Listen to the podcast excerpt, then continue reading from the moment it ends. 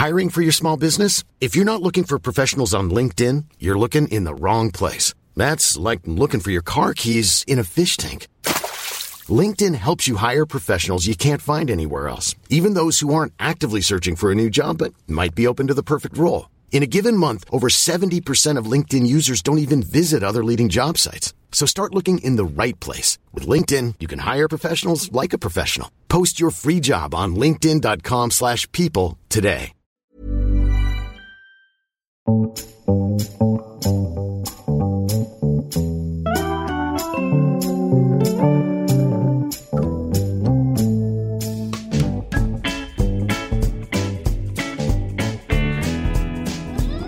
to the High Low, the weekly current affairs and pop culture podcast, brought to you by Dolly Alderton and Pandora Sykes. Hi, Dolly. Hello. Let's start with the debate. How long can we hold off tights for? November the 1st. So Dolly today is wearing espadrilles And a linen is- jacket. and has bought the sun on a string. I just can't bear to let go of the old flimsy flimsies yet. I quite like bare legs in winter. I A do. Sock, singular, and a heavy boot. I do. I actually think October dressing is my favourite, like a roll neck with a mini skirt and bare legs. Yeah, that's very you. It's nice, isn't it? Yeah, it's it's, nice. like one month that you get it. It's nice. When are you, You going to pull the tights up? Um, I'm going to try and hold off till November, but it does mean you have to keep legs tights must be- moisturised Yes. and lightly tanned. Yeah, maternity tights are a trip. so comfy though.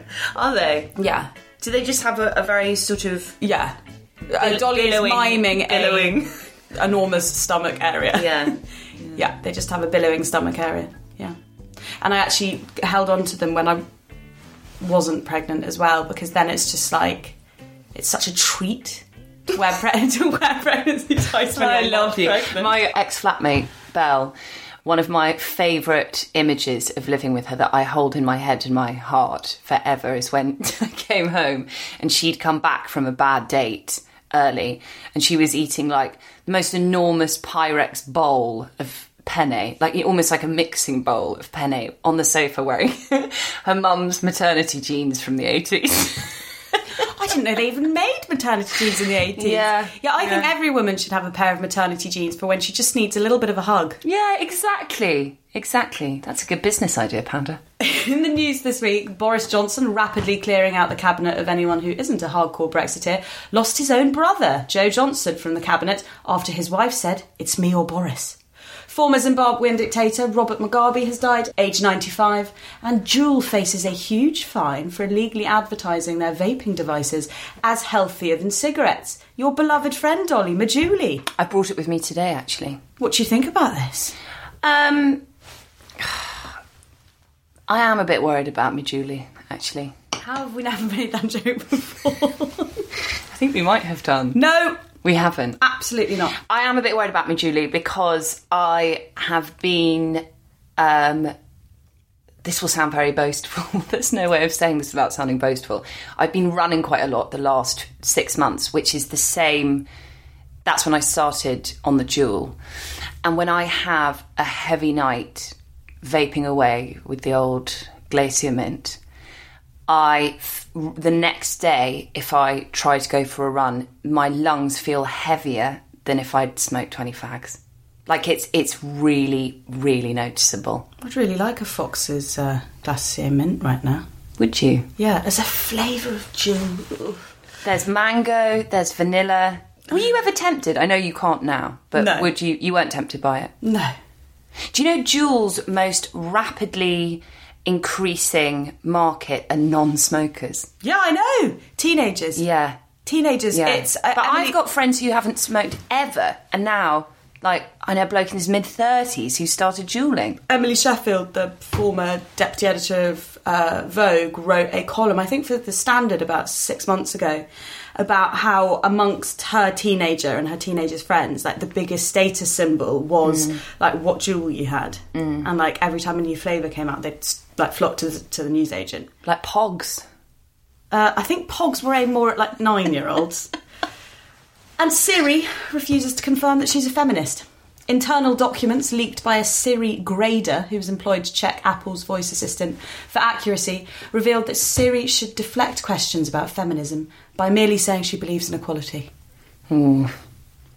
Don't know how I feel about that. This is an improvement on her previous repertoire, where she was downright dismissive on the subject, using responses like, I just don't get this whole gender thing. She sounds like a sort of 90 year old man. Or when someone called her a slut, she would say, I'd blush if I could. Now she says, I won't respond to that. Why have they made her this fusty old Tory in an Alice band? Well, as someone pointed out, a lot of these AI devices are designed by men, so it Right. the sort of slut line was probably quite um, comical, and maybe now the whole feminist one is also flummoxing them.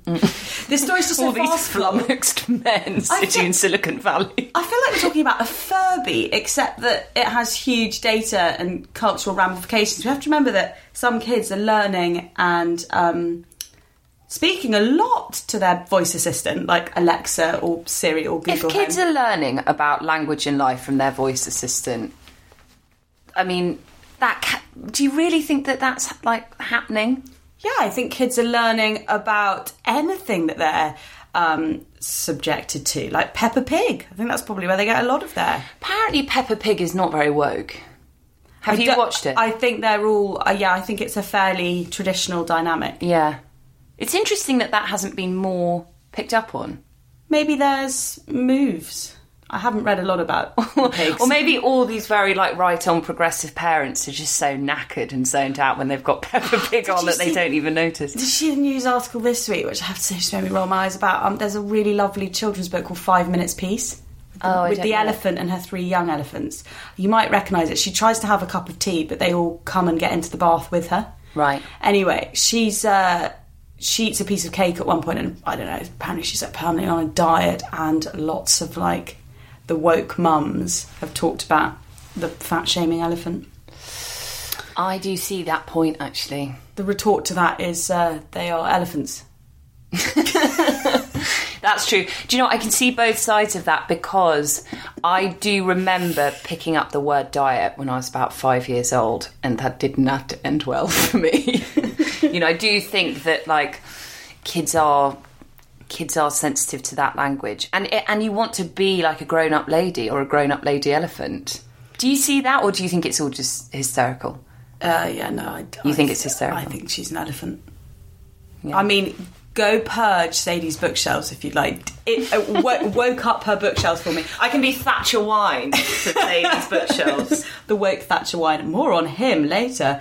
Also in the news this week, the world's oldest mother has had twins, aged 74. My God.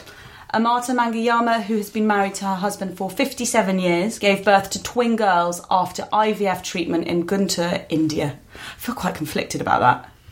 Hmm. 74. Wonder how much of her kids' life she'll be around for. It's been a rough old week for Ringo Starr. Have you seen this story? I have not, but I think CJ has because he just did one of those little nose puffs. The snuffly laughs that I like. Yeah. So, Ringo Starr gave an interview in 2017 in which he said he would have voted for Brexit had he been living in the UK.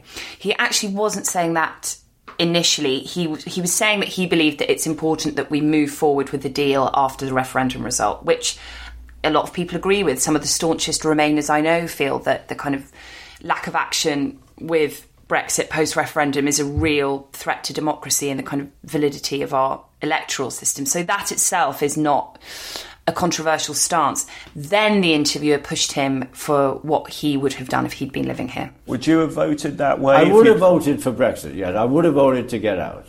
But don't tell Bob Geldof. Why did you vote that way, Ringo? Well, because I think it's, I think it's a great move. I think, you know, to be in control of your own country is a good move. Anyway, so this was back in 2017, and yesterday a Brexit supporting tweeter posted the interview calling Ringo a true patriot. The tweet and the interview was initially shared by pro Brexit accounts and uh, kind of right wing accounts in America and here. And despite it being widely reported that this this was from 2017, Remain supporters also responded to the video as though it were now, with many expressing their disappointment in Ringo Starr. Theresa Griffin, the Labour MEP for the northwest of England, said, I live in the Welsh streets, Liverpool, where Ringo was born. He doesn't live here, doesn't pay taxes here, and has no idea of the devastation Brexit is already causing. If you want to smirk about Brexit, come back home, visit local workplaces, and listen. The comedian Shappy Khorsandi tweeted, Cut me in half and you'll see the word remain running through me, but I am not the same animal as the people tearing down Ringo Starr's talent for having a different view. Unless you've been in the Beatles or voiced an iconic cartoon yourself, let him be. And my personal favourite came from Matt Haig. He tweeted, Ringo Starr wants Britain to leave Europe, but he also wants to be under the sea in, in an octopus's garden in the shade, which is also a very bad decision. Um, I'm definitely of Shappy Khorsandi. Yeah, me too. Um, uh, I'm in her camp. I find this sort of binary polarization to be really valueless, and I'm getting really bored of the histrionics where we take one person and sort of project everything onto them. I agree. I think it, I think it's a totally disproportionate reaction, and it wasn't even a story because it was from two years ago. And I think what leaving the EU would look like and what the knock-on effect would be for Britain was a totally different thing for most people at that point. So. Firstly, it's just completely out of context. But I just think really what this reaction exemplifies is just what a continuously unresolved disaster we're in and just how angry a lot of Remain voters feel towards Leave voters. And I do get that. I feel the same. I have one person in my life who voted Leave, and for a long time I found it very hard not to tell him how much, you know, he's helped fuck up our country and, and waste government time and money with what I believe was a totally misinformed vote. But I also think that while Ringo's views are not the views most circulated on Twitter or voiced among celebrities or the, the views that you hear in the pub in London, they are the views of that voting majority. So to act with kind of shock and disgust and to dismiss him or launch a hate campaign against him is to miss the point, I think. And increasingly, my instinct when I meet someone politically opposed to me is to ask why they, they vote that way rather than see it as an opportunity to sort of scold them or, or lecture them. I mean, I don't think anyone should be telling anyone off. I just don't think that that's solving anything. But increasingly, um, that does seem to be the slightly farcical way in which we're discussing politics and political views. I also wanted to bring this up to check whether you know about what I would say is probably my favourite video on the internet. That's high praise. You like a lot of videos. I think I watch it three times a week and think about it five times a day. I don't know. What is this video? So it's Ringo Starr went through this phase where he did a lot of videos of himself alone at home in this like massive house in California.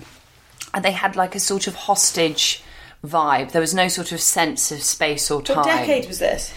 I'd say about five years ago. Oh, okay, quite recent. and he maybe a bit longer ago actually they're always quite grainy quite grainy quality and uh, my favourite one that he did is him talking to the camera about how he no longer wants to receive any more fan mail after october the 20th and he he's obviously something has just tipped him over the edge and he's just completely had enough. And i think i love it so much because it just reminds me of that mode that i go into that you know very well where i just feel like i've had too many whatsapp messages. Or that my inbox is just i've had too many emails and just enough is enough. This is a serious message to everybody watching my update right now. Peace and love, peace and love. I want to tell you, please, after the 20th of October, do not send fan mail to any address that you have. Nothing will be signed after the 20th of October. If that has a date on the envelope, it's going to be tossed. I'm warning you with peace and love, but I have too much to do. So no more fan mail. Thank you, thank you. And no objects to be signed. Nothing. Uh, anyway, peace and love, peace and love.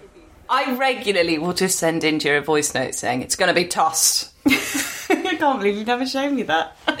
In fellow comic news, I want to introduce you to the HMV thread of tweets. I meant to mention this last week. It made me laugh so much. They're from a freelance comedy writer named only on Twitter as Laura, no surname, with the handle at Fairy Cakes, who is reflecting on her surreal employment at HMV 11 years ago. The High Low sub editor Anna wonders if they are in fact fictitious comedy material, but I don't mind it when I see those those anecdotal Twitter threads that are funny. I don't really mind if they're real. I think either way they're very funny. I'm gonna I'm gonna read it out to you.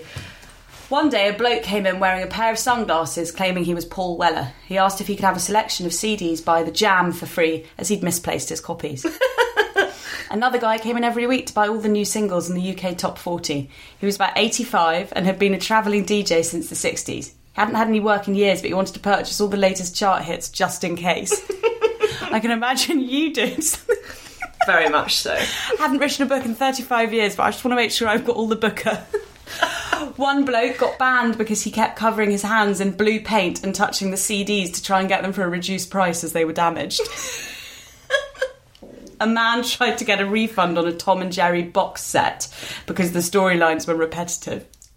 One regular customer who looked exactly this is my favourite, who looked exactly like the Queen, bought the Priest's album four times. On her fourth purchase, I asked her why she was getting so many copies. How do you remember me buying them? Is it because I look like the Queen? Because I get very, very angry when people say that. And she did. One day, another customer told her she looked like the Queen and she hit him with her handbag. One woman knocked down a shelving unit of Cheryl Cole books and calendars because she said she had the face of a bitch. A man threatened legal action when he discovered that instead of a staff member ordering him in Candyman, the horror film, they ordered in a CD single of Candyman by Christina Aguilera. A woman came in three times asking me to check the central ordering database to see if she could buy the book that the film Mamma Mia was based on.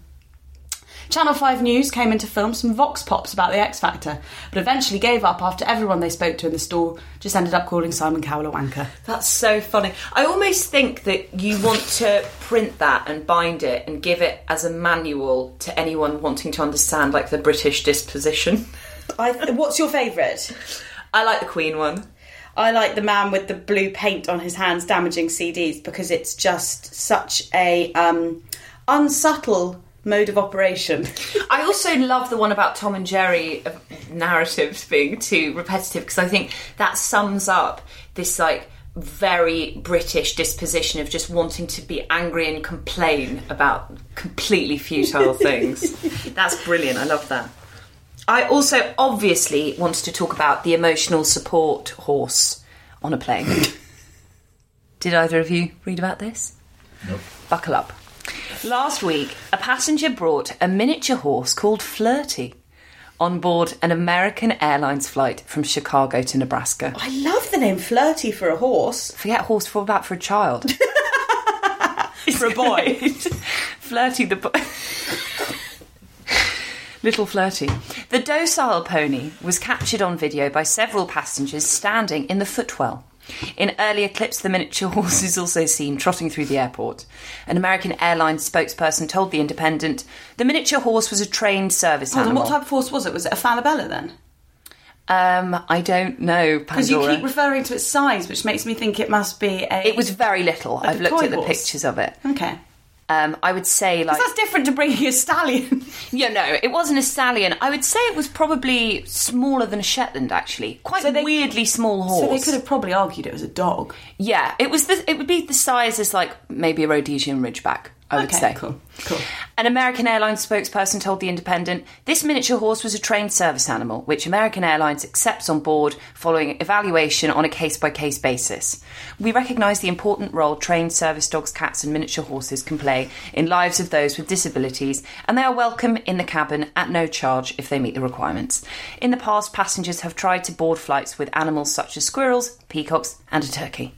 I feel like I recognise the um, the idea of a uh, emotional support peacock. Did someone try and bring their peacock on a plane? Did you I can't deliver remember. news of that last year? Do you remember before um, jabs or exams at school, and there would always be one girl with a kind of tr- like suitcase of Beanie Baby toys? Why would you have a suitcase of beanie babies? It's like a comfort. It's like a good luck charm. No, I don't. Really, did you not have that? No. And everyone would have a Beanie Baby on their desk. No, I mean, while they I were doing lot. their. I still have sats. mine. I still have my collection of Beanie Babies. And my last story to bring to you today is the woman who set up a GoFundMe page after her Tinder date called her fat. 28 year old Jade Savage opened a fundraiser to raise back the £93 she spent on a date where she travelled from Leicester to Peterborough only to be told by her date uh, that she'd put on weight. Um, that is horrific, obviously, but do we know if this was a first date? Yes, it was a first date. Leicester to Peterborough, it's quite a journey for a first date. You do realise the story is about her setting up a GoFundMe page for people to pay for her date, where he said this. I mean, clearly he's a douche, but I don't think this should be the kind of thing that GoFundMe is used for. But why, why did she go so far for a first date? The idea that people should pay you back for a shitty experience, I think that's just part of life. Yeah, I agree. It's far for. I think it's a far. I think it's far for a date, but um, people will travel for love. But I mean, do you think that she should be paid back by members of the public for that date? I mean, I think it's entrepreneurial of her. do you want to know how much she's raised? How much? Four hundred pounds. So she has. She's profited. Well, I mean, it sounds pretty horrible what she had to go through. So if she's pocketing some, It's not worth a fundraiser. fine, maybe not a fundraiser page. I think maybe I feel I feel quite an affinity with this woman. I'm glad that she's made some money out of it. I mean, clearly he's an absolute toe rag, but I do slightly despair. What's new in the mailbag this week, doll? Since last week's episode aired, reports have come out that the Bristol teenager who went blind after eating a poor diet has a rare condition called avoidant restrictive food intake disorder, known as ARFID. It's an eating disorder in which sufferers will eat only a very limited range of foods and may have significant phobias and is thought to be connected to autism. A number of you wrote in about this, so we thought it was worth clarifying as it was obviously an important missing piece of information in the story as it was reported last week. I haven't heard of that disorder before, so thanks for updating us on that. And we received some emails about the etymological beginnings of the phrase and hashtag hot girl summer that we mentioned last week, which has its roots in black culture rather than a way for Miley Cyrus to make digs at her girlfriend's ex. A listener wrote in with this observation. I feel like this is reflective of the countless times when black women's contribution within society is undermined and overlooked by others. I understand that the hashtag may have been more accessible to some following Miley Cyrus's comment on a Brody Jenner post. However, I feel to say this propelled the hashtag into the mainstream is undermining both Megan Thee Stallion and the thousands of largely, but not exclusively, black women who have been sharing and celebrating the hot girl summer long before Miley flaunted it on Instagram to her followers. I must admit, I didn't deep dive into the hashtag. It is sort of impossible to do that with every internet trend. But this shows, as is often the case with um, most hashtags, I mean, I always remember Me Too, which was a movement started by Tarana Burke in 2005, rather than one started by, you know, Hollywood actresses uh, two years ago. Um, is that hashtags where they end up or where they end up being most visible uh, is, is rarely where they start, even a seemingly daft sounding hashtag like Hot Girl Summer. So thank you for the background. In response to our discussion of book acknowledgements, a this is so great. A listener sent in the brilliant acknowledgements page at the end of Marianne Power's book Help Me. Mum just called me. Please don't write five pages of thank yous. I'm fed up of all these gushing acknowledgements at the end of books. Anyone would think they'd prevented war the way they go on instead of writing something that nobody's going to read. I decided to skip over the implication that nobody was going to read this book. So you don't want me to thank you then? I ask. No, because then you'd have to thank your sisters and your friends and your aunts and your uncles, and where does it end? Before you know it, you're thanking the dog. We don't have a dog, I say. You know what I mean, Marianne. So what should I say? Just say, thank you to your friends and family and leave it at that, no names. Okay, so thank you to my friends and family. No names, but I hope you know who you are. I love that. What great acknowledgements page. And finally, we were so happy to hear from Rachel Wilson, who some listeners may remember as the woman who wrote in a while back to share her feelings of loneliness when she was in the depths of grief. We were inundated with personal messages of support from people who also had experienced loss, which led to meetups. Now, Rachel has launched an official support network, the Grief Network for Bereaved Young People. Rachel told us, Having run the meetups for a year or so now, I'm launching a series of events that will challenge what grief looks like as a young person, and the launch will be a panel talk on the 2nd of October in Shoreditch. I'm super excited. We've got Cariad Lloyd, Felix White from the Maccabees and Tailenders, and Teresa Lola, the Young Person's Laureate, on the panel, which will be hosted by me. Teresa will give a reading of her poetry as well. The event is called hashtag Still Grieving. Go to www.thegrief.network and you can find them on Instagram at at Grief Network for more information. Tickets go on sale next week. And both Pandora and I were both just so happy to hear of how this has progressed. And massive congratulations to Rachel uh, for all the work that she's done and how far it's come. I think this might be the best thing that's come out of the high. And quite a few of my friends have actually emailed me about it and then gone, gone on to get in touch with um, Rachel. So it has already proved itself as a really valuable resource. Yeah. And it's really exciting to watch it um, Yeah. grow from, from sad origins into something hopeful, I think, with, with what she's building. Pandora, what are your cultural recommendations for us this week? I am currently reading da, da, da, Testaments by Margaret Atwood. Oh, what's it like? She's had the biggest hype Yeah. of a book since Harry, Handmaid's Tale. Harry Potter and the Goblet of Fire. Do you remember when the Harry Potter books came out? And Oh, there yeah. were like massive, the excitement, and I would go and buy it on that day as mm. well. Dressed up as a witch. And in The Devil Wears Prada, one of the hardest challenges for Anne Hathaway is to get two proof copies of Harry Potter for her twins to read on the train, and she manages to do it. And there was this massive midnight event last night at Waterstones. People lucky enough to get a proof only got one. I think mine arrived on like Friday. You know how normally you can get book proofs like four Yeah. months in advance arrived on Friday, and Lorraine Candy, who interviewed uh, Margaret Atwood for the Sunday Times Style, said that before she interviewed Margaret, she read the book, but she was basically locked in a room for five hours without her phone, and a Penguin PR was guarding outside Wow. the room. So it's so clandestine. Um, it's good. I think it does a lot of backstory. I, I'm literally too scared to say anything, even though it did come out today, day of record, um, because I'm not really sure of the protocol around this. I mean, it's on the Booker shortlist of six books, even though like one person had read it or something. But yeah, it answers lots of questions that I think people have, gives a lot of backstory. Um, it is quite different. Yeah, it's good. I'm enjoying it. Is it a follow on of The Handmaid's Tale? It's sort of both.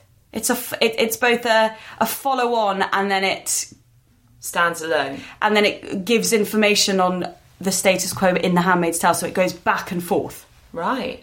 Which is what the Handmaid's Tale does. You know, at the end, there's that sort of hilarious postscript to if anyone finds this document from Gilead, and then there's like these Cambridge professors talking about it in 2195, I think, mm. about whether or not, you know, this pompous Cambridge professor is talking about whether or not Gilead really existed or something like that. Right. So, like that, you sort of go back and forward with time.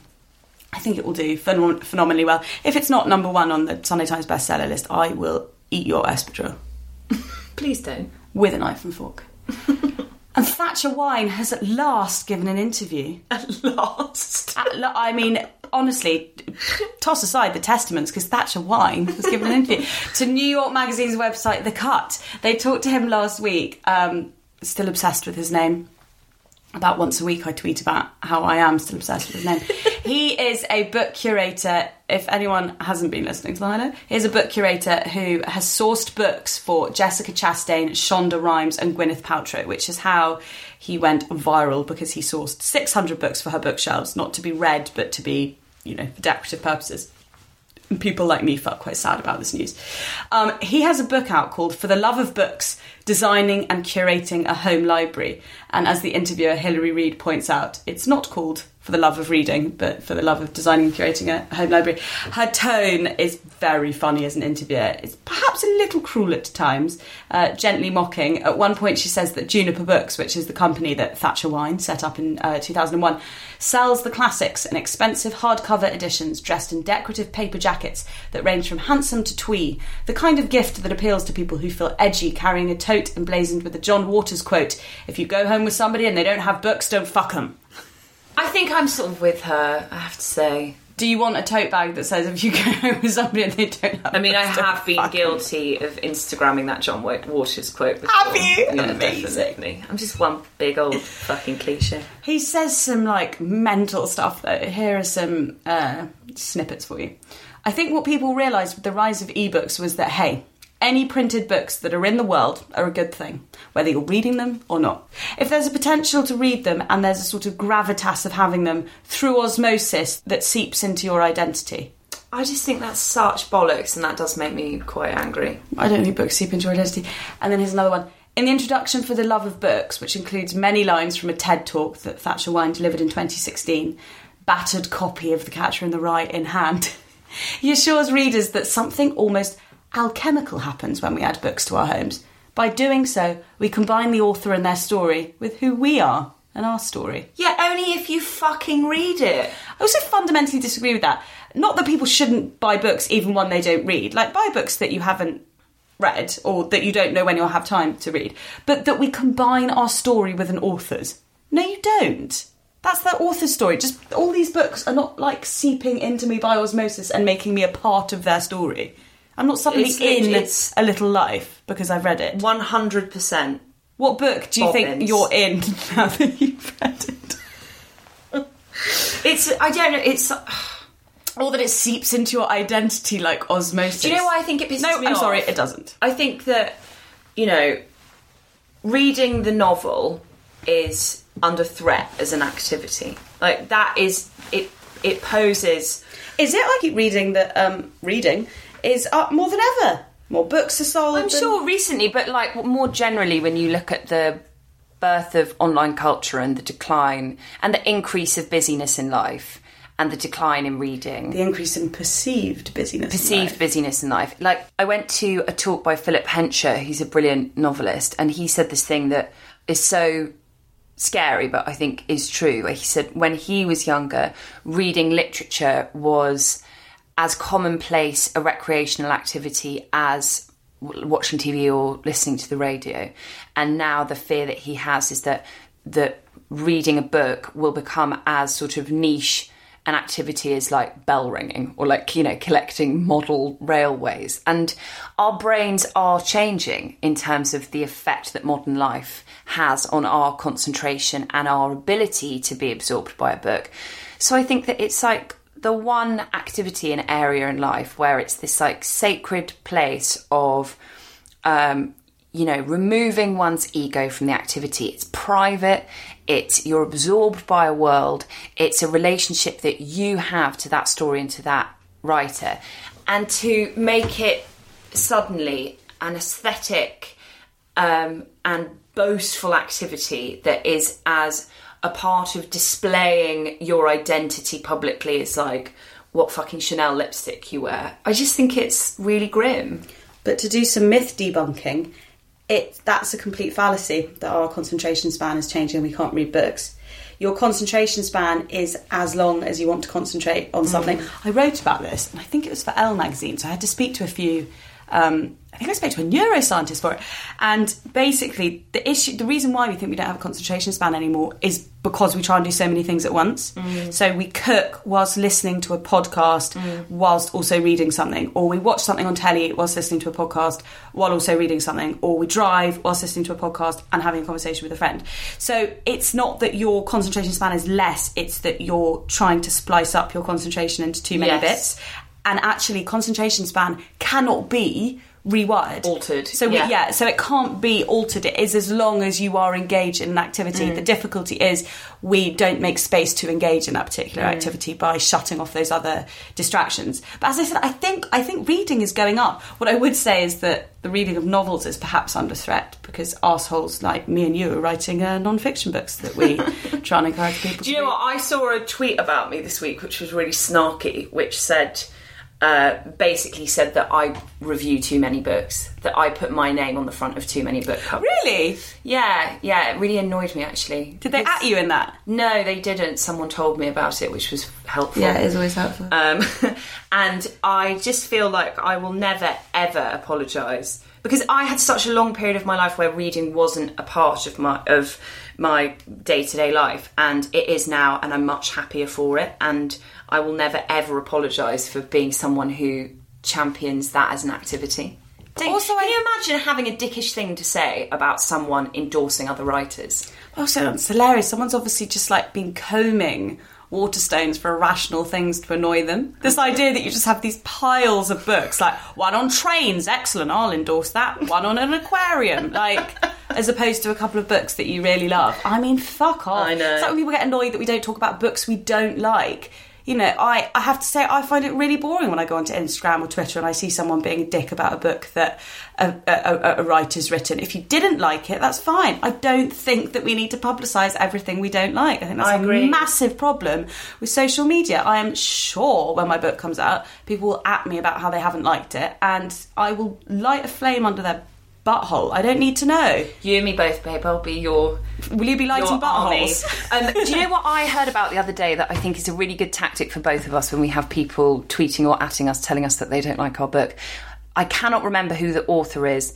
Um, and I'm sure someone will tweet or email us to let us know. There was an author who did this thing online where every time someone would send her um, a link to a blog post where they were really trashing her book or a horrible Goodreads review or just a tweet or an Instagram post where they just expressed how much they didn't like her writing or her book, she would reply and say, um, I want you, because you've sent this to me today, um, I accept what you have said, but it's really important that you now go and tweet a writer whose book you loved. Oh, that's a lovely thing. And I think that's a really just like classy, gracious way of dealing with that kind of trash talking online. Do you think that some To sort of readdress an equilibrium of, of how we how we speak to each other and review each I think that's a other's really lovely idea. I wonder if she'll get some of those Amazon bars who will reply saying, "Well, all I was looking for was Tupperware." I can't tweet a book I like. I don't like books. I hope she finds some very interesting. Anyway, Thatcher Wine is not going to be on our dream dinner party. so that's Thatcher Wine. No, I'm riveted by him. I don't have a. Um, I've got no truck with him. Uh, I Do you not mind that people buying books for decorative use? Uh, no, I think it's silly, but I think him suggesting that um, I take on an author's story by having it on my shelf is sillier, but I do delight in it. And I will absolutely be writing more about this somewhere. Thatcher Wine could end up being maybe the subject of your next book. Um, he's in this current one. Is he? Um, lastly, real gear change here. I read an interview with Anthony Ekundayo Lennon uh, with the Guardian's Simon Hattenstone with great interest. Do you remember we talked? I think we talked about this last year. In November last year, Anthony, who's a theatre director, was accused of passing as black in order to receive funding from black Yes. and minority ethnic schemes. Yes, and this came in the wake of a lot of people talking about. I think the Rachel Dolezal documentary came out. Was it Yeah. last year or the year before? It was last year. the response was pretty overwhelming, and um, the Sun suggested that Lennon identified as a black actor because he wouldn't get enough work as a white one. You know, there was a lot of media pile in and a lot of people being very upset, and he was also very overwhelmed by this. The interview is incredibly interesting and thoughtful and illuminating because it goes. Um, Simon Hattenstone is a brilliant interviewer, and it goes back over his uh, life and um, fleshes out a story that is very, very different, uh, I think, to what you know those headlines on the Sun would Yeah. say. Um, it's true that Lennon is not black; his parents and his grandparents are white. But as Simon Hattenstone writes, rather than trying to pass as black, Lennon has spent a lifetime failing to pass as white, from babyhood to the present day. And many years ago, he decided to embrace that, to live with the identity that the rest of the world persisted in giving him. And in pictures both past and present, writes Hattenstone, he presents as black and mixed race. The one thing he doesn't appear to be, um, the writer says, is white. And after years of being told that, Lennon forged a identity for himself. Of course, race isn't just about what you look like, but Lennon says this is something he's been contending with his whole life, and it wasn't a secret from those that knew him. When the story broke, 48 black actors and activists came out in support of him and said they had known his story all along and supported who uh, he was, um, including Michaela Coel and Lenny James. So, you know, some really uh, prolific people came forward and said that they um, really believed in what he thought was his story. Uh, most interestingly, and this really does challenge the idea that he was trying to hoodwink anyone. In 1990, Lennon appeared in a TV play called Chilling Out as part of the BBC's Everyman slot. And um, Simon Hattenstone's watch. I haven't watched it, but Simon Hattenstone watches it, and he says it's riveting. It's a really nuanced exploration of race and class and identity, in which seven young actors, including Lenny James, talk about the experience and spirit of being black in Britain. The actors play themselves, but the scenes begin with improvisation and the end result is a scripted docudrama. When Lennon is asked about his backstory, he says he's from Ireland. The other actors nod approvingly and ask, which island? No, he says, Ireland, Ireland, and goes on to explain that both his parents are white. They look at him astonished, suggest he is in denial about his blackness. There are jokes about his mother and the milkman. And at the end of the interview, Lennon gets his DNA results back. So he'd called Simon Hattenstone and asked for an interview, kind of out of the blue, and said, he had something to tell him. So at the end of the interview, he shares what he had to tell with him. And it's his results that reveal he is 32% West African. Now, data results are not infallible, but Simon Hattenstone says to um, Anthony Ekundayo Lennon, Do you feel vindicated by this? And he says, no, you know, the tests just confirm what he has already known, and that one day he will trace those roots. Now, I'm sure there are people that will um, you know disagree with what he said in the interview or um, take umbrage or perhaps find it offensive or not believe in it. You know it's an incredibly divisive topic i just thought it was a really interesting interview i think very often when there are headlines you just don't get the obviously it's a headline but Yeah. you don't you don't get the full story and um, i No, but this story is a real reminder of that. yeah, and it's incredibly interesting um, the backstory. And Simon Hattenstone is a really good interviewer as well, so I think it was definitely in the um, right hands. What have you been enjoying, Doll? I have rather unusually two vicar themed podcast recommendations this week. Absolutely of two entirely different podcasts. The first is the Reverend Donna Schaper, who was a guest on Alec Baldwin's podcast Here's the Thing. Donna is a senior minister at Judson Memorial Church in New York City, which I've never heard of since this podcast episode. And actually, I know I've talked a lot about how much I love Alec Baldwin's podcast that it is he's really really great in the same way that desert island discs is so brilliant and fresh air it can be brilliant for this he's really great at bringing on people of interest who you otherwise maybe wouldn't have found who aren't celebs so I think that's important. yeah I think that's a reminder for the he- high low. We've got to stop booking just that A list, wall to wall A list talent. Um, but yeah, that's he's he's really good. I think he always has a really good variety of bookings. There's one that he did recently that's about a man who's uh, the expert on the gentrification and the architectural history of Tribeca, which is obviously incredibly specific. Um, but he, but I think it's really good to have those kind of in-depth interviews alongside interviews with kind of big Hollywood names and to be interviewed with the same amount of kind of detail and interest and um, Enthusiasm. enthusiasm. So the Judson Church, from what she describes on the podcast, sounds like a very kind of sounds like a very progressive Christian community based in Greenwich Village. It offers services for the LGBTQ plus community, for sex workers, and for addicts, to name a few. It holds meetings on women's reproductive rights. Basically, it's it's trying to intersect rapid social change with Christian values and Christian worship, which is sadly something that's often in opposition. no thanks to people like Jacob Rees-Mogg.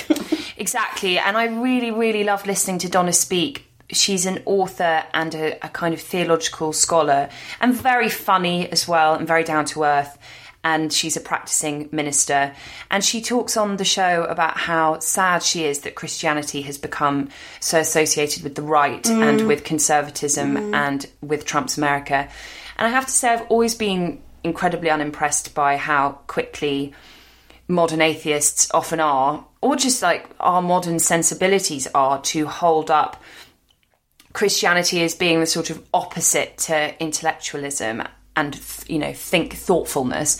And I generally find most modern takes on Christianity to be often quite short-sighted and patronising. And I say this as someone who is 100% not a Christian. and I am a Christian, and I think that yeah, as well. Yeah, and I I just think Donna's interview reminds us of a different type of Christian, and it is a Christian that I know exists, and I think exists in abundance, who is someone who rejects the intolerance that's found in ancient biblical scripture and instead embraces those very Christ-like attitudes of inclusivity, kindness, anti-judgment, generosity, and sensitivity. It was just a really refreshing listen. So the mass for sex workers are they people that what they're seeking is privacy? They want to be able to have confidentiality when they.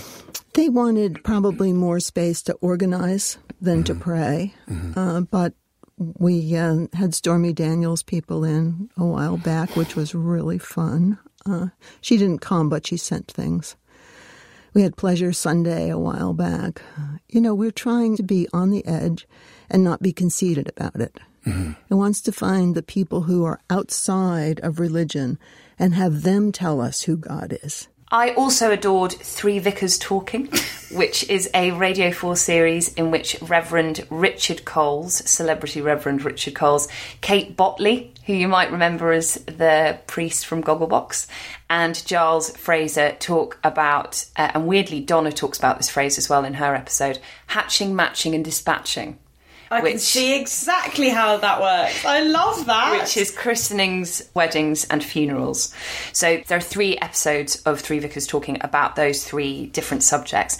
The wedding episode is full of very funny, sort of quite hoary stories of groom no shows and saying the wrong names in the vows, and someone standing up when they say, "Does anyone have know of any lawful impediment?" So that's a kind of fun episode. But it's the death one that I absolutely adored and implore everyone to listen to. That's nice. It's it's really uplifting. It's like I know that sounds kind of No, no, no, it doesn't. I don't think there's any reason why uh, sending someone off can't be uplifting or have elements of joy. yeah, and and actually what you realise when you listen to this is like fuck me, this is such an important part of life. This is something that's coming for all of us. This is something that most people have to deal with year on year in some way, and you just don't hear people discussing it. It's just not talked about. And it's yeah, it's very funny. As I say, it's quite reassuring and uplifting. It's about the role of the vicar in dying, death, funerals, and mourning. It's full of dark humour. There's a brilliant story about uh, on a deathbed, uh, one of the vicars has to do the sort of anointment. I don't, I don't know what the ritual is with holy oil, and they didn't have holy oil to hand, and it was an urgent situation. The the person was really nearing death quite rapidly, so they had to use Clinique face oil. Um, Kate Bottley is very funny talking about her relationship with her undertaker, who she's always had a big crush on. Um, but it's also very moving, and they all say that doing funerals, which might sound mad, but you understand by the end of it, is the favourite part of their job and is commonly a kind of seen as a real privilege and almost perk of this line of work because they feel like they can actually offer something from their faith and their training and their beliefs that might be of some use to the people that are grieving. And it's just really warm and candid and it's it's just a very very unusual job and a very privileged position in life and a community that you very rarely hear talked about. One of the hardest things I think about being a parish priest is when the ones you really love dies. You got someone in the parish who's really on your side, who's one of your team. And my friend Jean was coming to the end of her life, and I went to visit her, and she she was one of those women that was always really worried about how you were. So she would always ask me every service, "And how are you? And how are the kids?" You're always after looking after everybody else. Who's looking after you? One of those kind of women. And I went to visit her, and she said, "I'm really worried about my funeral." I said, "Why is that?" And she went, "Well, will you be able to do it?" And I said, "Well, look." I'm a professional. It's what we do. So I'll do the visit, I'll be professional. I'll do your funeral, I'll be professional. I'll do the burial, I'll be professional. I'll do the wake, I'll be professional. But then when I get home, that'll be my time. And I'll get home and I'll put my pyjamas on and I'll hug my kids and I'll go in the fridge and have a bottle of champagne in there and I'll open that and I'll drink it straight down. And that's when I'll say goodbye to you. And she laughed. Anyway, she, she died, and I did the funeral. I did everything I said. I did a really good job. I was really proud of myself, and I held it and held it and held it. And those tears were prickling the back of my eyes and the lump in my throat. And I got home, and I could feel myself walking up the drive, and I just had to get to that door before I could let it go. Mm. And as I got to the door of the house of the vicarage, there was a bottle of champagne Oh, that's lovely. and a little note from her that said, "Today's the day of my funeral. Drink this and enjoy it." Nice. I'm going to cry at that. And that's the privilege, isn't it? I don't often talk about music on the show uh, because it makes me sound like your friend's very uncool dad standing by his Volkswagen making small talk. Um, but I've just started listening to a band that I think our listeners would really, really love if they don't already know and love them. They're called Muna, and they're a trio of three women from LA. They have a new album out called Saves the World, and it's a mix of really beautiful, emotional, quite vulnerable, longing vocals, and very funny and heartbreaking storytelling in their lyrics, and just a very powerful femininity that kind of moves through every song and throughout the whole album. The very brilliant writer and friend of the High Lows, Caroline O'Donoghue, tipped me off about them, and we went to go see them last night. And it was this like really gentle, magic, very millennial energy in the room. The lead singer at one point said, I know that some people have tweeted me saying that they were worried about tonight's gig because they suffer from anxiety or like crowd related anxiety. is it was quite, I have to say, it made me very uncomfortable. And then it was actually really lovely because you're just not used to it in that setting. And she did this like group breathing that we all did at the same time. And then they played this like Pandora smirking. Quite woo woo. Caroline and I were like, do you remember when rock stars used to throw like used tampons out to the audience and bite off the heads of bats? Um, but it was actually really lovely, and they played this like big stompy dance track, and one of the other members of the bands was like, "Let's all enjoy dancing, but let's all also respect each other's personal space." so it's kind of like the opposite of Riot Girls, um, while still having this like really powerful impeachable energy. They're not like that, making them sound very mimsy. They're not. They're very cool and they have a very kind of strong, um, very nostalgic 90s aesthetic. Uh, Yeah, they look quite all. You'd love. Dolly showed me a picture earlier. I know nothing about music, but I did. Um, I did enjoy their sounds. I and played. Look is quite all I played uh, this song to pander that I'm going to insert now. That I love so much, and it's the lead singer who I think is in her 30s talking to her younger self and kind of giving her advice from beyond. And it's just so lovely, and um, it's just beautiful melody, and it's kind of like the millennial version of the sunscreen song. You're gonna cut off your hair with scissors from the desk in your dorm room. Learn by trial and error. Threesomes are more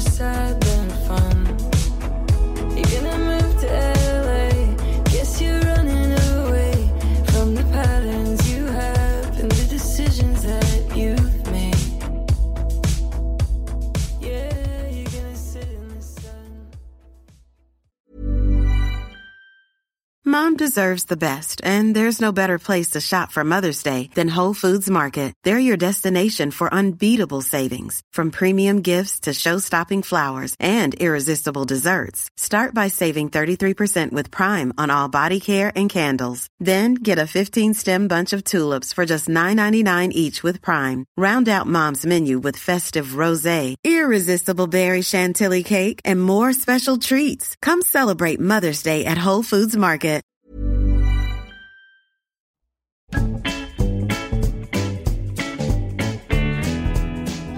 Support for the high-low comes from Secret Spa. Secret Spa brings beauty treatments to the home. Avoid the schlep to the salon, but London's best beauty and massage therapists straight to your home, hotel, or workplace through Secret Spa's mobile app. I have a confession to make. Go on. I used Secret Spa last night. Sunday night massage in the comfort of my own bedroom. I thought you seemed a bit overly relaxed today. I'm deeply envious snuffling through my revolting colds. You do look the epitome of health and relaxation. Oh, thank you. It was so, so good. There was a lot of deep tissue elbow action, Oh, yeah. un- unknotting my crunchy old back. it was so, so good. Secret Spa offers a full menu of at home beauty and wellness treatments, including massage, manicures, waxing, spray tan, lashes, and brows. There's no need to worry about travelling home after a relaxing massage or facial that's left you red faced or worry about smudging your toenails. Personally, I literally just rolled straight into bed yesterday afterwards. And unlike a salon, you can book out of hours appointments from 7 in the morning to 10 in the evening. So you can squeeze your beauty treatments in before, during, or after work around your busy day. As a mother to a toddler, I cannot describe how convenient this is. I virtually never go to a salon anymore. If I'm ever going to have a pedicure or treat myself to a massage, then I do it at 7:30 p.m. at home for the same price, if not frequently cheaper than actually going to a salon. The quality of therapists is consistently excellent because Secret Spa puts such effort into finding the very best after rigorous rounds of assessment. I can attest that my massage therapist was utterly brilliant last night. Prices start at £35, and to enjoy an exclusive £15 off your first booking, download the Secret Spa app or visit secretspa.co.uk and use the code HILO at checkout. Thank you very much to Secret Spa.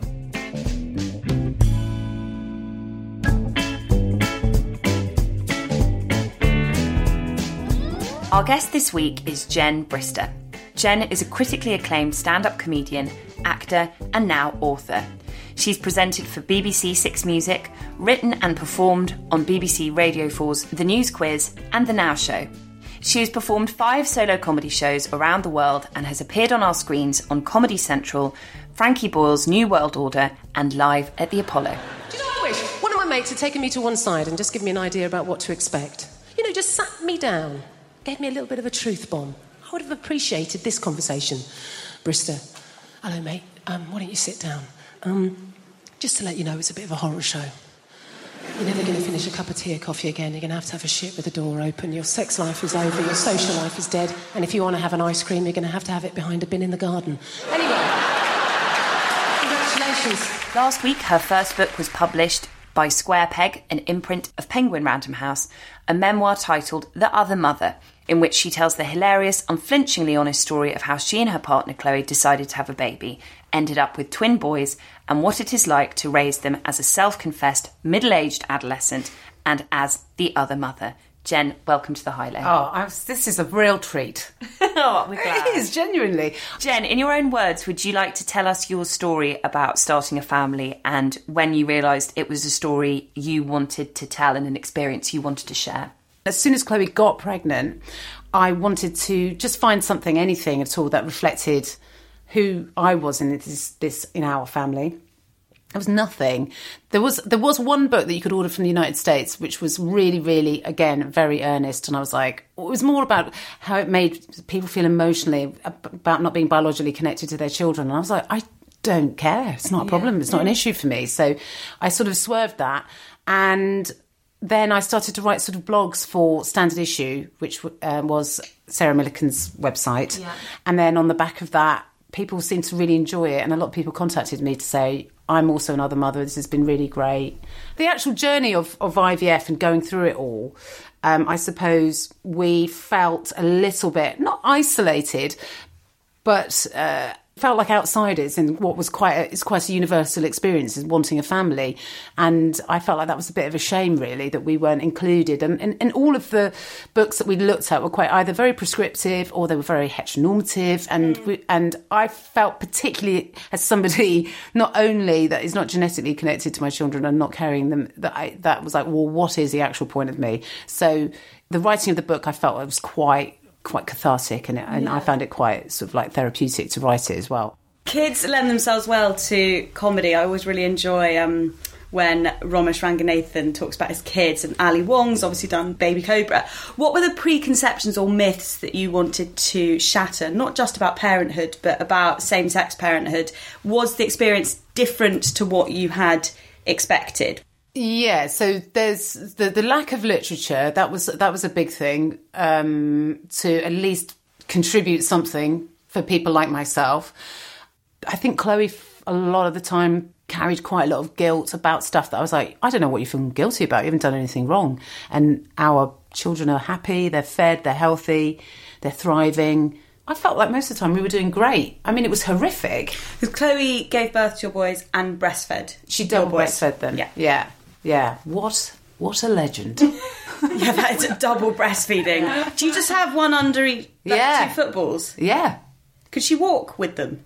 No, there was no walking with them. Because when you've got one, you can do the old walking feeding. No, But I wondered with two if that's No. fucking risky. I mean, if I'd seen her do that, I'd been like, hats off to you. that seems unnecessary. Um, That sounds like a Britain's Got Talent. ad. yeah. Simon Cowell's face when that comes on. We appreciate that you can breastfeed both your babies. We're not sure if the nation needs to see it. so much about this book feels universal as a parenting experience, whatever the kind of reader's family might look like. But you do talk very clearly and often very movingly about the specifics of having a family in a partnership of two women. Something that struck me in the early chapters of the book is how much more as an LGBTQ plus couple you have to think about becoming a parent. There's this kind of strangely, I hadn't really thought about it before, there's this strangely privileged position as a heterosexual couple that when you're trying for a baby that you just make a decision or sometimes don't make a decision to have a kid and then you have sex and see and see what happens whereas there are so many more choices to make when Yeah. you're in your position do you think you speak kind of early on in the book about how the prospect of parenthood was quite daunting and quite overwhelming and do you think that that might have been because of all these kind of decisions that you had to make Yeah, that, God, that's a very good question, actually. I hadn't thought about it like that, but yeah, I, I think so. When you're having to spend not just months, but years thinking Yeah. about it and stressing about it, and there's a lot of, you know, for any woman that's gone through IVF, it's it's a very kind of emotionally, I think, quite traumatic experience, or it can be. And you know, some women deal with it really well, like Chloe, as I talk about in my book, is a robot. But um, you said you, she got more stressed out about what the Netflix choice is. Yeah, I mean, like li- li- literally, she didn't seem to. I mean, there were so many hormones that she took, and they didn't. She was didn't seem to affect her at all.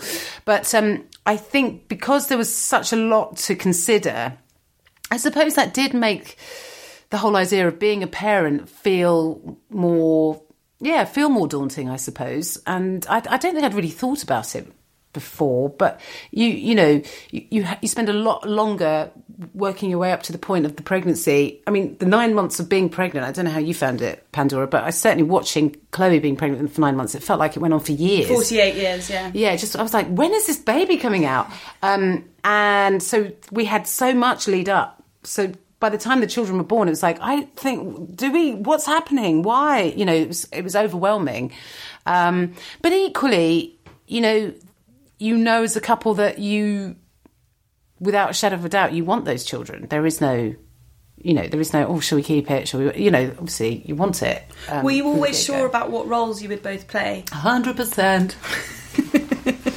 Yeah, yeah. I mean, I, I, I do talk about this in my stand-up, but there was people did ask me all the time. They were like, you know, how did you know you didn't want to be the biological mum? And it's because I'm not fucking stupid, you know. Of course, and why would I do it when I get her to do it? It doesn't make any sense. Do you manage to something I read about recently is obviously we're all quite au fait with the slightly beleaguered term emotional labour, which has kind of been a bit bastardised from what it was meant to be in the 80s. But I learned about something new recently called the allostatic load, which is about like those really small so even if you have share your childcare 50-50 like me and my husband do allostatic load is like these tiny things that often in a relationship if it's a man and a woman keep the woman's cortisol elevated like all night long when the man gets back from work his cortisol goes down and hers stay up because she's thinking about stuff like do I need to buy new shoes for the child or for my child or where are her hair ties kept? So a really mm. common one that I read about which made me laugh was this woman being like if I asked my husband he would know that she wore hair ties and hair bows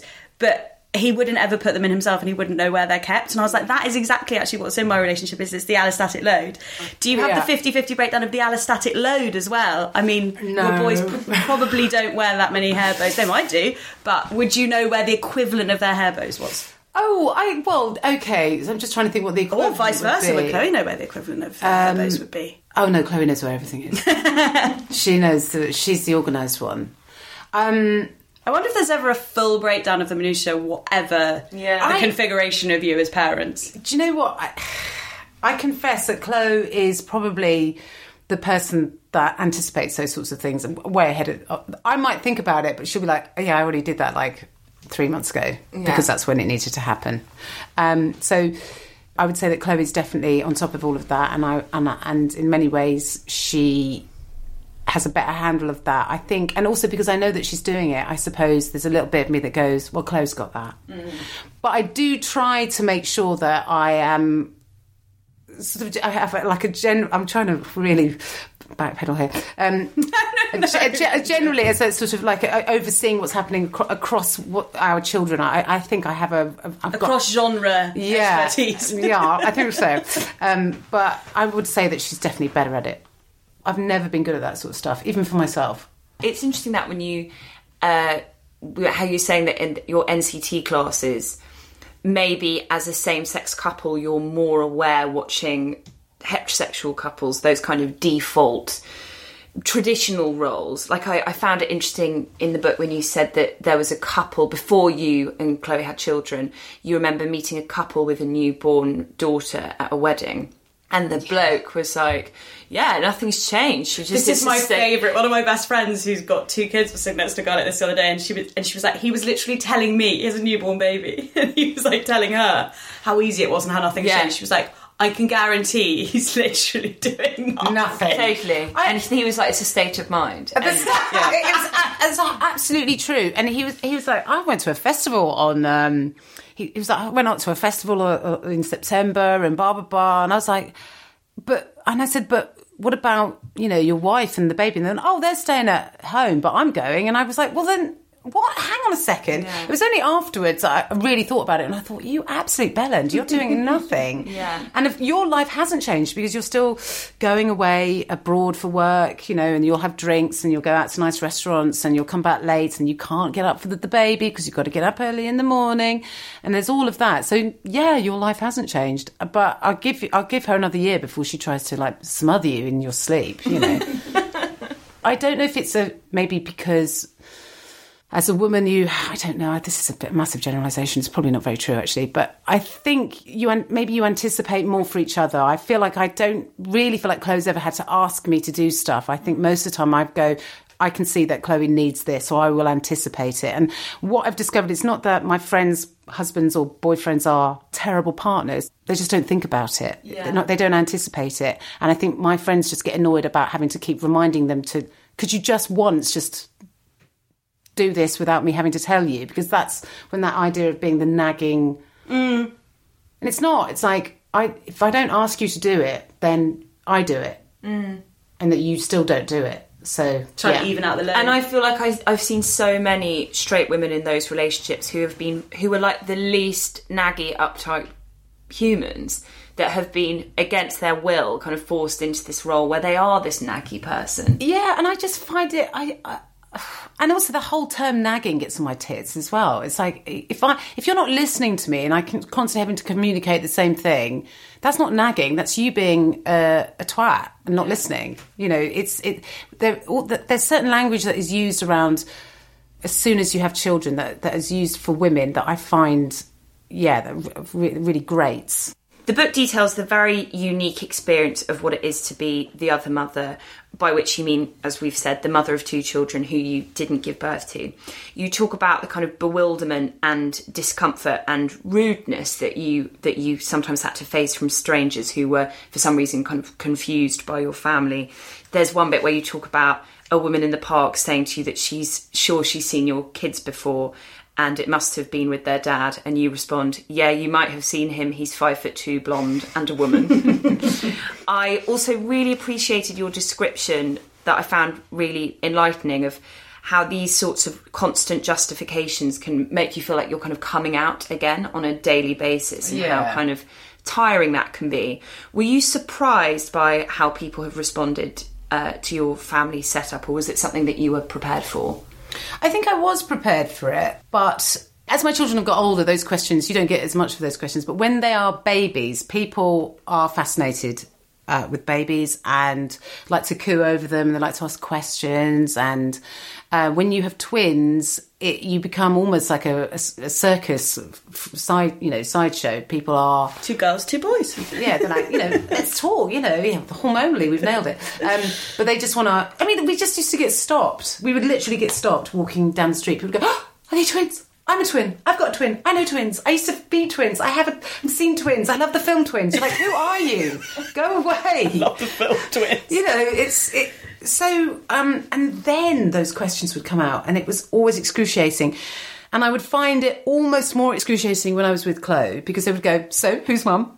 And then we'd go, Oh, um, and then a lot of the time I'd go, yeah, she's she's mum. Oh, twins, how did you cope? Oh my god, you and your partner must be so happy. And then Chloe would go, no, she's she's my partner. And I go, yeah, me, I'm the partner. And they're like, oh, oh, oh, right, oh, good for you. And then and then you have to go through that whole thing. That how did you do that? It's like, who are you? I would never dream of coming up to a straight couple and going. It's twins. Oh my god! How did you do that? What was your position? I mean, tell me everything. You know, you know, how were they conceived? Um, so you get to a point where you you do get sort of, I suppose, you just lose patience with it. I, I had I had a lot more patience at the beginning, and then it gradually sort of like you get to the point where you just want to go, two fingers go away. You lay bare a lot of the insanity of parenthood, which made me laugh because it is just so universal, as you say. Whatever you're set up as a family, there are some things that are just completely uh, ubiquitous, and one of which is struggling with the tiredness, which you just can't really predict until you have children and you say you became a zen master of insane sleeplessness and you write in detail as well about the evolution of their poo which is dolly's favourite subject by the way Oh yeah, I'm so sorry. that really upsets some people. So I'm, I'm not good about with poo, Jen. I yeah know, no, i so really sorry. enjoyed it it moves Pandora's from- great with poo, so you two, you know. Yeah. So the poo segued from a mild mannered continual thing into something that reeks so badly that it seeps into the walls. Uh, have you always found humour in the scatological? I do think this poo's quite funny, but um, I, I appreciate it's not for everyone. Um, I remember when I was It's not my. for everyone, it's from everyone. It's definitely from everyone, but definitely not for everyone. Um, I um, I think poo's funny, and I think um, I'm learning that not everyone does. I used to do material about. I did a poo story on stage, and I had to ditch it because people were either laughing or groaning, and I'm like, I can't have groaning. I Yeah. cannot have groaning. I think sometimes poo stories are better written down as well, but um, yeah, I think really they're great written down. appreciate You're that. right, actually. There's definitely a power in the written poo story. Yeah, I think Good to there's yeah, poo squared. A part of the book that I really enjoyed reading was your honesty on how life changes after you have children and how you have to accept that you're, when you have kids, you're in a different life and that you are a different version of yourself. And I really appreciated your honesty on that. And I think that's such a generous thing to give because because of what we were saying about how dogmatic uh, parenting can be, it feels like it's rare that parents can admit so candidly about all the thing the things they've lost or the things that they Yeah. miss because somehow that might negate their their kind of love of parenting which obviously it it doesn't. But you talk about how your life now first and foremost doesn't center around you. And it's one where hangover with two children means a night of drinking comes with a fun tax. Um, how have you found that shift as the kids have gotten older? Is it something you've accepted or do you still kind of mourn your old life? I don't mourn my old life at all. I accept all of the sacrifices that come with being a parent. I, I, I let's not forget I was 39 when they were born, so if I haven't got that out of my system, also as you get, you know, once you hit your 40s, you you, your energy levels diminish quite dramatically. But there are times when you would like, you know, you can't be impulsive in the way that you used to. You can't say, oh, I've always wanted, let's go to Madrid for the weekend, that sort of stuff. Mm. We did, you know, we did take the children to Madrid. Why did we do that? um, and we spent the whole time we were there going, wouldn't it be lovely if we were here without the kids? you know, so there's stuff like that, of course. You, you know, th- there are obviously things that you're going to miss when you have children, but um, the things that I've gotten from having them far outweigh anything that I missed from before. Um, and so I'm quite content with with where I am, and also with my job. I suppose as a stand-up comedian, I do get to go away enough that if I want to have that occasional blowout, I can still sort of, you know, have that. Chloe doesn't get to have it quite as much as I do. I was so determined um, for motherhood not to change my own, uh, to not to change my identity, and it's such a fallacy. I was like chasing the impossible, and eventually it ate me. I'm much more comfortable in that role, although I've still got far to go. Do you think that you have completely reconciled your identities now? Do you think mothers or women ever do? I don't know that you have to, and I think it's okay for there to be for you to feel conflicted sometimes, and for you to feel like, oh, this isn't exactly what I wanted. Or the, you know, you Or are going to fragmented. Yeah, there's, it will be fragmented, and I, I think we're, we're told that well, you made your choice, you got to be happy about it all the time. I've, I, I challenge anyone to have made any decision that they're hundred percent, you know, completely delighted with every second of the day. You know, even if it's a job you love, there are points where I'm sure, you know, I'm sure before you, for example, Dolly wrote your book, you'd be like, if I could write a bestseller, that would be me happy for the rest of my life. And then you write a bestseller, and you're like, well, There's a what about for the next that. bloody book? you know? Arrival Yeah, yeah. fallacy. We talked about that. Yeah, there, there this is. idea that like you'll have this one thing and then your life will just be golden. But also, I think what I have realised very acutely in the last year is that with the acquisition of every new thing in your life, you want something else. no, beyond that, there are. It comes with like fifty things to worry about. Yeah, I, I, I definitely feel like as I get to a point with my career that my profile has gone up, not not not sort of dramatically, but significantly enough that I've noticed it. I've, I've seen the bodyguards in the corner. Yeah, don't shut up, you two. Um, then it's definitely feels like it's created a bit more anxiety, which I don't think Yeah. I had before, and I don't know what that anxiety is about or why Is it annoying exists. as well? you know, it's just it's a weird thing that I feel I have like three a.m. wake ups about. Did I what did I say that to that person on the interview? Or do you, do you know what I mean? Like whereas yeah. before I'd be like, well, no one's listening, no one cares, it doesn't matter. Yeah. you know. And now I you feel like you're you're under a you're being examined in a way that you weren't and so when you get any kind of success the you feel like you're being examined even closer and closer and uh, and that can mean that you don't enjoy the success that you have which is a shame really because you deserve to enjoy it. But i think the great thing about my children is that i'm not one of these i'm terrible really. I, I could really benefit from reading a self-help book but i don't i sort of anything that's might be positive for me my mental health i tend to like ignore it. Uh, and i think my children have been really good at at grounding me and demanding of my time in that moment and making me live in the moment so that i'm not just this kind of self-involved narcissist that i think i was becoming or that i probably was um, and I've really enjoyed that. I found it really freeing because I'm not just a mum and I'm not just a stand-up comedian and I'm not just a, you know a partner. There's lots of sides to me and and um, are you twist on pregnant? Yeah. Sorry, I just noticed that.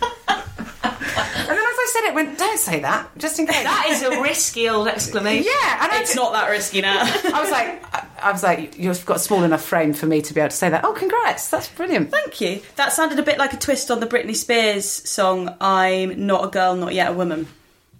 Not the pregnant bit. Oh, right, okay. Before I was like, I don't, I'm really, I'm not getting that. no, no, no, circling about that. You were you were funny as well about there was like a delicious irony in the way that um, motherhood changed your work as well. You said sort of ironically as you got more exhausted and gave less of a shit because you just had to get in there and get out. You started to see this real progression in your career. Yeah. Was that um, gratifying or mystifying?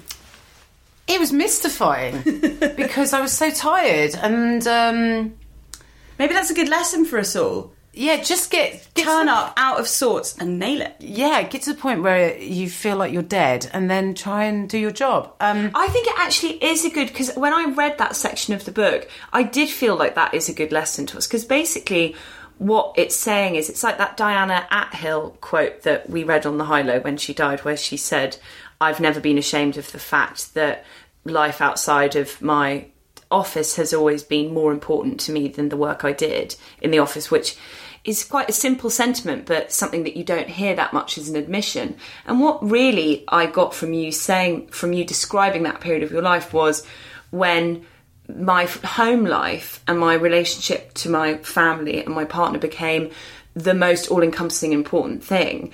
I stopped being so anxious and obsessing over the work, and therefore the work was just this way I paid my bills, but also this thing that I did in the evening. And then suddenly it just got so much better. Yeah, I, I, I think there's a danger when you are dissatisfied with where, where your career is going that you obsess about it.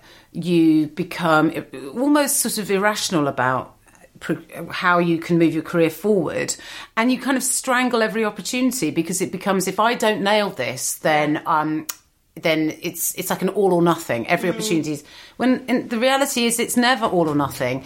And if you go in and you're just like I was, just almost defeated by the day, and I just wanted to get through, then I, I stopped offering. I think I stopped um, uh, doing because with stand up comedy, if you turn up as a comedian and you're like you're saying please like me, Yeah, desperate to please. the yeah. audience. Even if you look really confident, if that Smell your fear. they can smell it. They smell it off you, and they're like, "Oh, she seems a bit desperate." But if it's once I got to the point where the children were like, you know, You six were months wanting them to like you. yeah, I was more worried about them liking me. Yeah, that was they were my hardest audience. Um, but if you go in as a performer and you're not off, you're not asking. You're just you're just saying this is it. This this take this. This is what I'm doing. Audiences love that. They love it. They're like, oh gosh, she's like.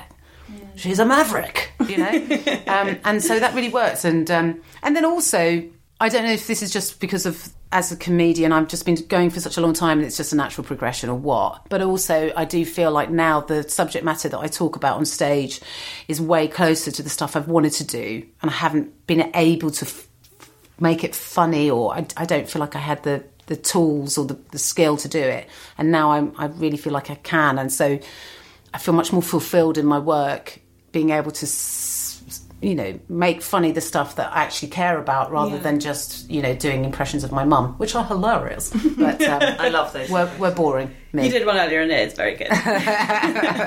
Jen, thank you so much for joining us on The High Low. The Other Mother is out now and we urge you to read it. It's a very funny, often tender account of parenting and family life. Thank you so much. I've had a ball. Thank Thanks, you. Jen. Thank you very much for listening to The High Low. You can rate, review, and subscribe on iTunes. It helps other people find us and helps boost us in the charts. You can email us, thehighlowshow at gmail.com, or tweet us at The High Low Show. Bye-bye. Bye.